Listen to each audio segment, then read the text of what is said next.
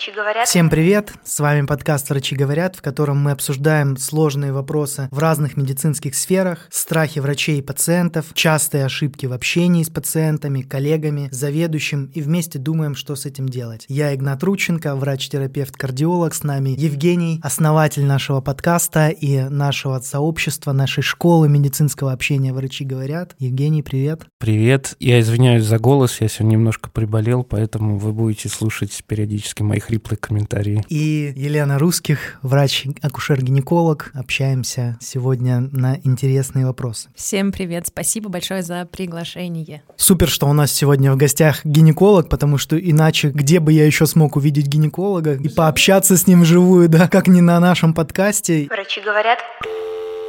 Конечно, вопросов очень много. И вот первое, что интересно, постоянно слышу от знакомых, даже врачей, девушек, что поход к гинекологу – это что-то страшное. Многие встречались с грубым осмотром, злыми какими-то комментариями и шеймингом. Что у вас вообще там происходит за закрытыми дверями? Что там в этом гинекологическом кресле? Как происходит вот это общение? Потому что ко мне пришел человек на прием, он садится на стул, мы смотрим друг на друга и общаемся. У вас другое кресло и другое, очевидно, общение общения. А там же еще вот этот неловкий момент, что ты, получается, осматриваешь женщину, да, то есть ты внутри нее находишься, и вам же еще надо как-то коммуницировать в этот момент. Ну да, там же, наверное, какие-то вопросы ты задаешь в этот момент. Итак, что у нас происходит за закрытой дверью? У меня ничего страшного в кабинете не происходит, за других гинекологов не рычаюсь. Вот, но на самом деле ситуации бывают разные, и эти истории я слышу от женщин постоянно, что они сталкивались и с грубым отношением, и злыми комментариями, шеймингом и так далее. Конечно, очень хотелось иметь какой-то идеальный мир, где поход к гинекологу — это просто обычный визит к врачу, где все максимально уважительно, тактично, безопасно. Но в реальном мире зачастую не так. Мне очень грустно от того, что рядом со словом гинекология очень часто звучит такой эпитет, как карательная. А что значит карательная гинекология? Я вот, ну как бы не сильно в теме. Это что такое? Ну это то, что вот ты слышишь от своих знакомых девушек и врачей. Это тот самый грубый осмотр, это те самые злые комментарии, шейминг, это то, когда говорят тебе, ага, вот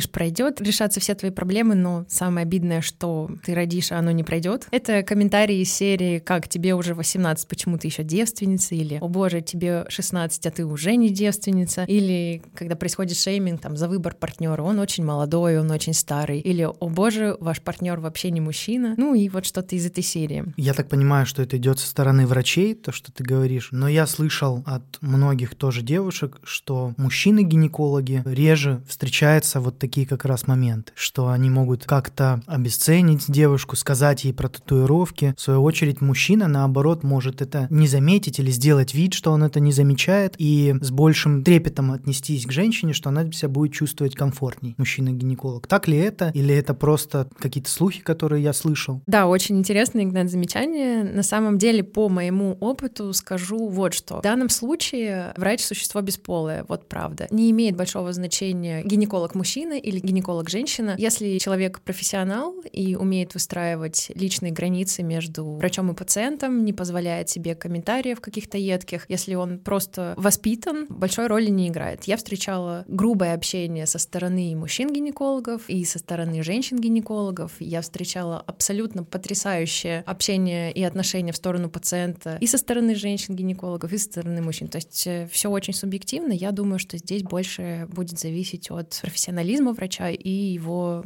каких-то этических и воспитательных моментов. Угу.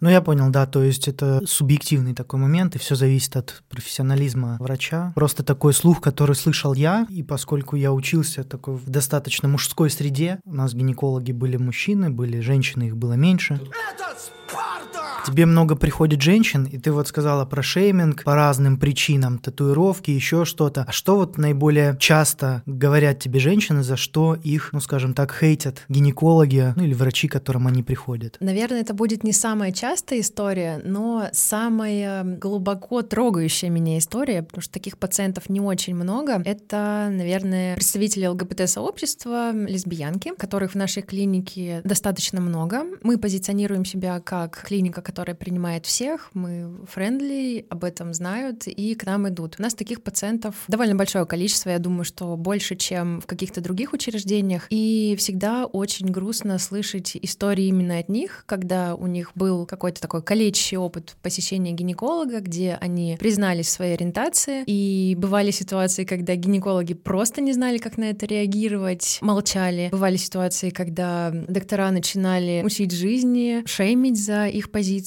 Вот такие истории меня, наверное, больше всего трогают. Думаю, что для таких пациентов вообще большой челлендж дойти до гинеколога и признаться в этом. Буквально недавно у меня на приеме была пациентка, которая начала свой рассказ о том, что последний раз она была у гинеколога около 10 лет назад, и это был такой профосмотр очень условный, то есть ее даже не смотрели на кресле, то есть женщина живет и 10 лет не посещает гинеколога. Просто из-за того, что она боится осуждения со стороны специалиста, которого быть вообще не должно. Это страшные истории. Я бы хотела, чтобы их было как можно меньше, а френдли докторов как можно больше. Слушай, а ну вот приходит к тебе такая девушка, ты с ней общаешься, и она тебе говорит, что она лесбиянка. Как ты реагируешь? Что ты отвечаешь? Я не сделаю на этом какого-то особого акцента. Это немножечко поменяет мою тактику в плане ведения приема, потому что что есть определенные особенности приема таких пациентов, общения с ними, но глобально на моем лице не дрогнет ни один мускул, она не увидит никакой реакции, потому что я очень хорошо отношусь к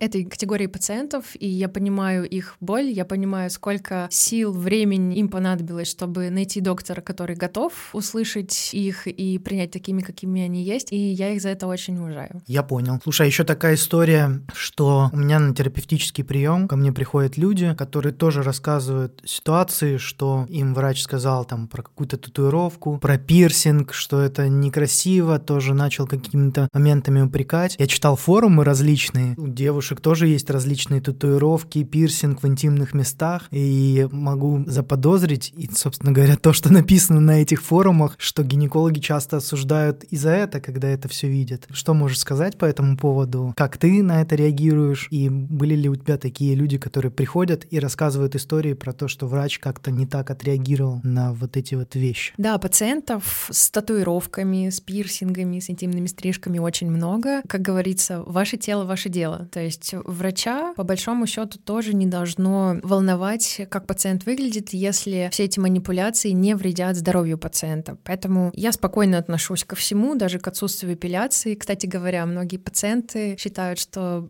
к гинекологу нужно идти с абсолютным отсутствием волос волос везде, это не так. Вы можете приходить к гинекологу так, как вам комфортно и удобно. Отсутствие эпиляции никак не помешает нашему приему. Вот, а что касается шейминга за татуировки, то вот совсем буквально на прошлой неделе приходила ко мне а, девушка, и наше с ней общение началось с ее рассказа о том, что поликлинику я больше не ногой. Я такая, что случилось? Она говорит, ну, я пошла к гинекологу на плановый осмотр, разделась, гинеколог увидела мои татуировки, которые заходили на область груди, и, покачав головой, сказала, ой, милочка, твои татуировки доведут тебя до рака молочных желез. И тут же выписала пациентке направление на маммографию. Пациентка молодая, маммография не показана. Ну, она говорит, я тут же оделась и ушла, и больше там появляться не собираюсь. И слава богу, что эта девушка нашла другого доктора, нашла другую клинику, куда она может спокойно прийти и обратиться со своими проблемами, потому что часть пациентов после встречи с таким нетактичным отношением вообще перестанет ходить к врачам. Это очень грустно. Блин, очень грустно, что врачи еще до сих пор так плохо осведомлены, и здорово, что она попала к тебе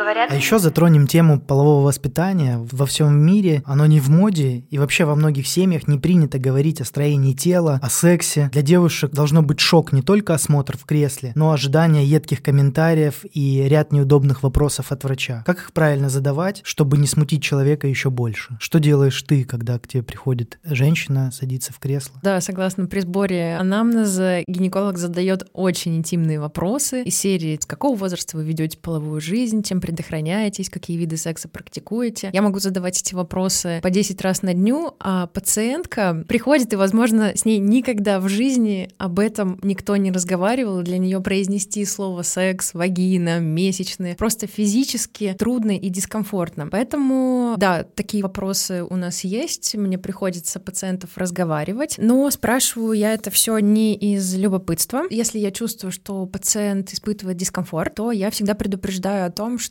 если вы посчитаете какой-то вопрос от меня неуместным, то, пожалуйста, дайте мне обратную связь. Я всегда готова объяснить, для чего я задаю этот вопрос, с какой целью, и после вот такого объяснения они более охотно делятся этой информацией. Угу. А зачем тебе знать, во сколько у девушки был первый секс? Хороший вопрос. Окружающим это совершенно незачем, да? Возраст первого секса должен волновать только саму девушку и ее гинеколога. Гинекологу эта информация важна для того, чтобы определиться, с какого возраста пациентке следует назначить скрининг на рак шейки матки. Например, по протоколам это возраст 21 год, но есть такая ремарка, если пациентка начала вести свою половую жизнь там раньше, чем 18 лет, условно с 16, то мы должны провести ей скрининг на рак шейки матки через 3 года от начала половой жизни. То есть я должна ей предложить взять этот мазок в 19 лет. Скрининг — это только мазок? Для пациентов до 30 лет, да, только мазок на онкоцитологию. Если там приходит результат отличный от нормы, то мы можем до назначить дополнительные исследования. А если, например, ты говоришь, что только через 3 года после полового акта, если девушка в 30 лет начала вести половой акт, то скрининг — это не только мазок сразу получается. То есть в 33 года нужно будет еще, кроме мазка, что-то еще сделать. По протоколам с 30 лет пациентка проходит ко-скрининг в объеме мазок на цитологию и мазок на ВПЧ. То есть в 33 года я ей предложу сдать мазок на цитологию и мазок на ВПЧ. Я понял, интересно. Слушай, я часто слышал от знакомых девушек, когда они озвучивают когда они начали вести свою половую жизнь, то комментарии бывают очень разными, нелицеприятными, скажем так. И стыдят их, что кто-то рано начал вести половую жизнь, либо наоборот слишком поздно. Какой ответ устроит гинеколога? Что девушка должна ответить, чтобы не было такого комментария? Поздно или рано? Нормального, адекватного гинеколога устроит на самом деле любой ответ. Главное, чтобы он был честным. Кто-то скажет, что начал вести половую жизнь в 13 лет, кто-то в 32. Обе девушки при озвучивании этих цифр могут испытать дискомфорт, действительно, да, ожидая, что врач сейчас как-то прокомментирует. Я морально готова услышать абсолютно любую цифру. Это никак не повлияет на мое отношение к пациентке, это никак не повлияет на выражение моего лица. Я просто молча записываю это в карту, это просто факт. Делаю кивающие движения головой, могу сказать «угу», и просто мы переходим к следующему вопросу. Врачи говорят, это мы сейчас поговорили про кабинет гинеколога. Еще более страшные истории я слышал из родзалов. Ты работала в роддоме. Расскажи, с чем может столкнуться рожающая женщина в реальности? Да, собственно, со всем, что мы обсудили выше. Только в момент родов женщины еще более беззащитные, чем женщины на приеме у гинеколога. Роды для женщины — это большой стресс для организма, это больно, страшно, это неизвестно, это у многих бывает в первый и в последний раз. И тот человек, который оказывается с ней в этот момент рядом может очень сильно повлиять на ее будущее решение, там, иметь детей, не иметь детей и так далее. Причем эти комментарии могли звучать из уст опытных акушерок, опытных докторов. Я понимаю, откуда растут ноги, потому что стать в моменте нетерпимым к пациентам можно вследствие выгорания, невысыпания. То есть работа в стационаре подразумевает работу не на одну ставку. Это, как правило, там полторы, а то и две. И люди дежурят по 10 суток, а то и больше. И, соответственно, соответственно, качество их работы, качество их общения с пациентами тоже падает. Я никого не оправдываю, но вот есть такой момент, над которым нужно хорошо подумать. Угу. То есть ты считаешь, что большой объем работы вот в стационаре, ну и в частности в роддоме, приводит к тому, что доктор может начать вот так общаться с женщиной? Вот это известная стандартная схема, по которой мы все работали, устроиться на три ставки. Устроиться на три работы, чтобы, возможно, заработать миллион, но при этом в конечном итоге это приводит к тому, что ты начинаешь начинаешь ненавидеть людей, потому что ты постоянно с ними работаешь, а тем более независимо вообще от того, беременная это женщина или это пациент с бронхитом, там человек с бронхитом. Да, переработки неминуемо ведут к выгоранию, неминуемо ведут к снижению качества твоей работы, к тому, что ты начинаешь срываться на пациентов. И спустя два года работы в роддоме я как-то четко осознала, что вот мне очень хочется нагрубить. И я подумала, что так, это звоночек, надо с этим что-то делать. Мне в голову не пришло ничего более умного, как просто сменить э, работу и сменить режим работы. Кстати, еще плюс один к работе амбулаторным гинекологом. Наконец-то можно красить ногти. Да, я говорю, у меня э, жена тоже из-за этого в шоке. Она работает там в онкоцентре, не буду говорить в каком. У них есть эпидемиолог, который просто вот ходит и смотрит на всех девушек, чтобы у них не был накрашен лак, иначе их штрафуют. Короче, они не получают зарплату, не получают деньги. При этом на некоторых отделениях там просто крысы где-то бегают. То есть там просто банально в медучреждении не могут провести дератизацию, но при этом смотрят за ногтями у врачей. Это просто вообще жесть. Я по-другому не могу просто это назвать никак. Крыс не оштрафуешь, а женщин вполне себе можно. Не, на самом деле, тема с лаком я очень давно поднимала. У меня, кстати, даже пост на эту тему есть в Инстаграме, где я просто написала, не понимаю, почему, что плохого в лаке для ногтей, если ногти ухоженные, коротко подстриженные, даже если это врач хирургической специальности. Современные лаки очень прочно держатся на ногтях, и они там никуда не отваливаются, ни в какую рану не попадают. Ну и плюсом ко всему мы все делаем в перчатках. Этот риторический вопрос оставила его под постом. Я была удивлена, насколько людей эта тема задевает. Мне все писали, да, даешь лак, даешь лак. Мы хотим выглядеть красиво с ухоженными цветными ногтями. Слушай, а в чем прикол вообще? Как это объясняют? Почему врачу нельзя лак? Просто понимать, что из-за того, что у врача на ногтях лак. Даже если есть этот санпин, они же на что-то опираются. Почему? Есть санпин, и этот санпин, этот санпин переписывается с поколения в поколение, и эту фразу никто оттуда не убирает. Почему, я не знаю. На самом деле мы даже говорили об этом с девушкой-эпидемиологом. Там же в комментариях у нас было обсуждение. Она сказала, что я тоже не понимаю, я вообще думала, что это уже отменено.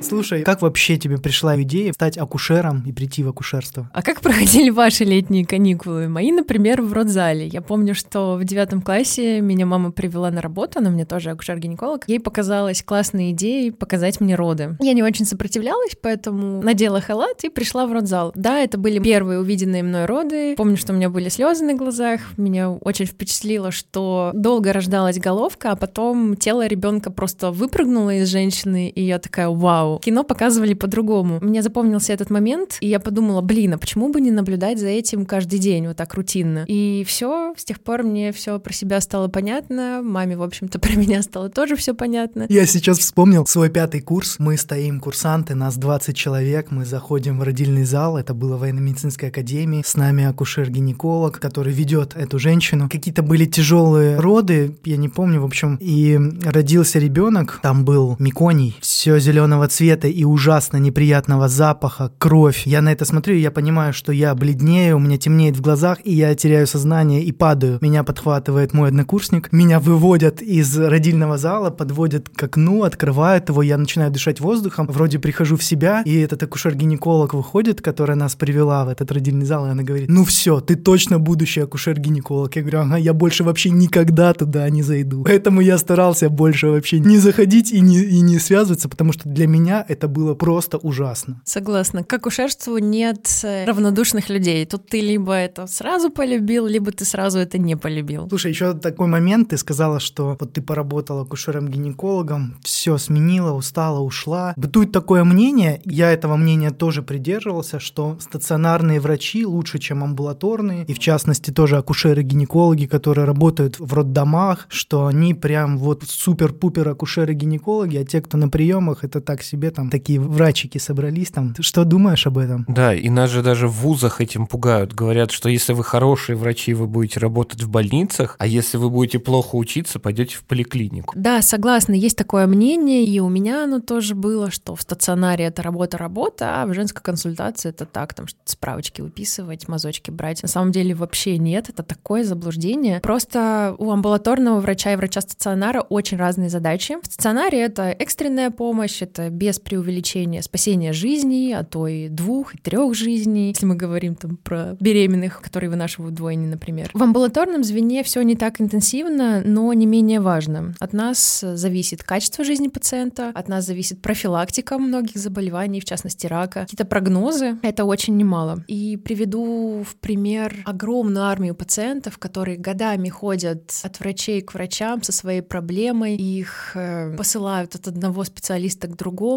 их проблема влияет на их жизнь, она эту жизнь отравляет. И если такой пациент приходит к доктору, к амбулаторному, который раз берется и решает его ситуацию, это прям большая победа. Для меня это как вот принять роды, прооперировать вовремя пациента. Это здорово. Могу рассказать историю? Да, давай, интересно. Недавно ко мне пришла молодая девушка на прием. Я спрашиваю, что вас к нам привело сегодня. Она говорит, ну, у меня увеличенный лимфоузел уже 4 года. Я такая, так. А, ну, первое, что ты думаешь, так, как какие-то бубонные чума, онкология, что угодно, почему именно ко мне пришла спустя 4 года от э, кучи других докторов. Начинаю расспрашивать, что за узел, каких размеров. Она говорит, ну вот узел в паховой области, периодически увеличивается до 2-4 сантиметров. Я такая, боже мой, за что мне такой случай? А она до этого была уже у онкологов, у гинекологов, у дерматологов. Все разводят руками, не знают, что делать. Я собрала анамнез и думаю, так, так, так, давайте быстрее на кресло, будем смотреть, что, что там такое. Залазит она на кресло, я осматриваю лимфоузлы в паховой области, а там ничего не увеличено. Я говорю, он у вас сейчас увеличен? Она говорит, да. Я говорю, покажите, пожалуйста, где. И она показывает пальцем на область большой половой губы. Я такая, так. Ну, самое распространенное заболевание в гинекологии в этой области — это бартелинит. И по большому счету, наверное, каждый ординатор первого года этот диагноз ставить должен. Пациентка ходит от врача к врачу в Санкт-Петербурге в течение четырех лет, и ей никто не может поставить диагноз. Более того, это называют паховым лимфоузлом. Ну, собственно, вот. Ее вопрос решился на следующем приеме, когда мы просто вскрыли этот бартелинит, получили много гноя, и сейчас она впервые в жизни почувствовала себя хорошо, ей ничего не мешает. Вот такая ситуация. Врачи говорят... Ты рассказала интересные истории, но бывают и казусы, которые периодически проскакивают в СМИ, в каких-то новостях о том, что вот ходила женщина, не знала, что она беременна, а потом пришла, родила и ушла на работу сразу же там или через два часа. Правда ли вообще это или это какая-то ложь? Может быть, у тебя была такая история? Расскажи, интересно. Да, у меня вот как раз э, слово в слово была такая история, когда я работала в обсервационном отделении роддома, и к нам очень часто заезжали пациентки не обследованные. То есть там бывали очень-очень разные находки, не обследованные, не состоявшие на учете. И однажды к нам привозят скорая в приемник женщину в потугах, быстро приняли роды, впоследствии уже начали собирать анамнез. Оказалось, следующая история. Работала на работе, на заводе, никого не трогала, ничего не предвещала, и тут у нее очень сильно начал болеть живот. Ей вызвали скорую прямо на рабочее место. Доктор скорой помощи, доктор скорой помощи видит клинику острого живота, грузит ее в машину машину и везет в приемное отделение. Она приезжает в приемное отделение ЦРБ, там ее смотрят хирурги, ставят датчик на живот, а там доношенный срок беременности, у женщины просто схватки. Женщина в шоке, такая, как так? Не может быть, ее быстро-быстро собирают, перевозят в соседнее здание, к нам в роддом, мы принимаем роды. Ну, что сказать, она родила, она отлежала положенные два часа. Мы пришли и говорим, что ну, давайте вас переведем в палату. Она сказала, нет-нет, мне надо на работу. Встала, оделась и пошла. Слушай, ну то есть такие истории не мифы, такое периодически, я так понимаю, происходит. В принципе, не единичная такая история, то есть это случается. Да, ситуаций в роддоме комичных очень э, много. Я по ним, честно говоря, периодически скучаю. А вот не все эти истории можно рассказывать. ну вот это классика. Раз в год случается. Слушай, еще увидел у тебя пост в Инстаграме про то, что просить у парня. Порадовало, что там не про iPhone, а про справку. Что просить понятно, а вот как это делать? Как просить справку? Понимаю, что эта тема очень деликатная, но делать это нужно словами, в подходящий момент, в безопасной обстановке. Если мы говорим о здоровых отношениях, где партнеры уважительно относятся друг к другу, то вы можете сказать, ты мне очень дорог, я тебя уважаю, я переживаю за твое и мое здоровье, поэтому как ты смотришь на то, чтобы сходить и обследоваться на инфекции, передающиеся половым путем? Вот это один из вариантов. У такого разговора есть классный и побочный эффект. Вы наблюдаете за реакцией партнера. Если партнер уважает ваши чувства и разделяет их, и вообще адекватно отнесся к вашей просьбе, то вы беретесь за ручку и идете вместе обследуетесь. Есть второй вариант. Партнер может не согласиться, отморозиться, как-то слиться. Тут вы можете задать себе вопрос, а надо ли оно вам вообще? Я вот сейчас заметила, я произношу свою речь, а Женя с Игнатом как-то потускнели, Женя больше. А ты просишь справки у своих женщин? Так, с Женей все понятно. А мы с женой не брали друг у друга справки, когда познакомились, и сегодня будет серьезный разговор. У меня супруга работает онкологом, и еженедельно я слышу от нее истории о том, что молодые женщины, там 30 лет, приходят с четвертой стадии рака тяжелом состоянии. Лечение, которое используется, оно уже малоэффективно. По сути, прогноз их жизни, он критический. И отсюда такой вопрос к тебе. Расскажи о том, для чего все-таки нужно ходить к гинекологу, когда ничего не беспокоит. Да, Игнат, ты абсолютно прав. В некоторых ситуациях, когда беспокоит, это уже очень поздно. И на самом деле самые обидные раки — это раки шейки матки и рак молочной железы, потому что они у нас всегда перед глазами. Грудь мы осматриваем и пальпируем регулярно, а шейку матки прекрасно видно в зеркалах. При осмотре на гинекологическом кресле мы периодически берем цитологические мазки и можем отслеживать состояние шейки матки в динамике. Таким образом, регулярное посещение гинеколога, да, может выявить опасные для жизни заболевания на ранних стадиях и сохранить женщине жизнь. Хочу, чтобы женщины не боялись ходить к гинекологу. Я тоже очень этого хочу. Это на самом деле самая моя большая профессиональная мечта — жить в каком-то идеальном мире, где врачи и пациенты понимают друг друга, уважают, где они друг друга не боятся. Хочу, чтобы этот идеальный мир наступил. Всем спасибо за внимание. Лена, спасибо, что пришла. Подписывайтесь на нас в соцсетях. Оставляем ссылочку на аккаунт Лены, кому нужен бережный гинеколог. Приходите. Также у нас будет информация о наших курсах, как онлайн, так и офлайн. Приходите, пишите комментарии под этим подкастом. Нам важно то, что вы думаете. Всего доброго. До свидания. Пока. Большое спасибо, что пригласили. С вами классно. Пока-пока.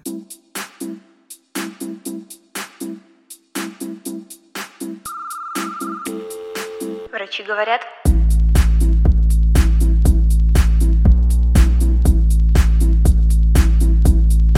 Врачи говорят.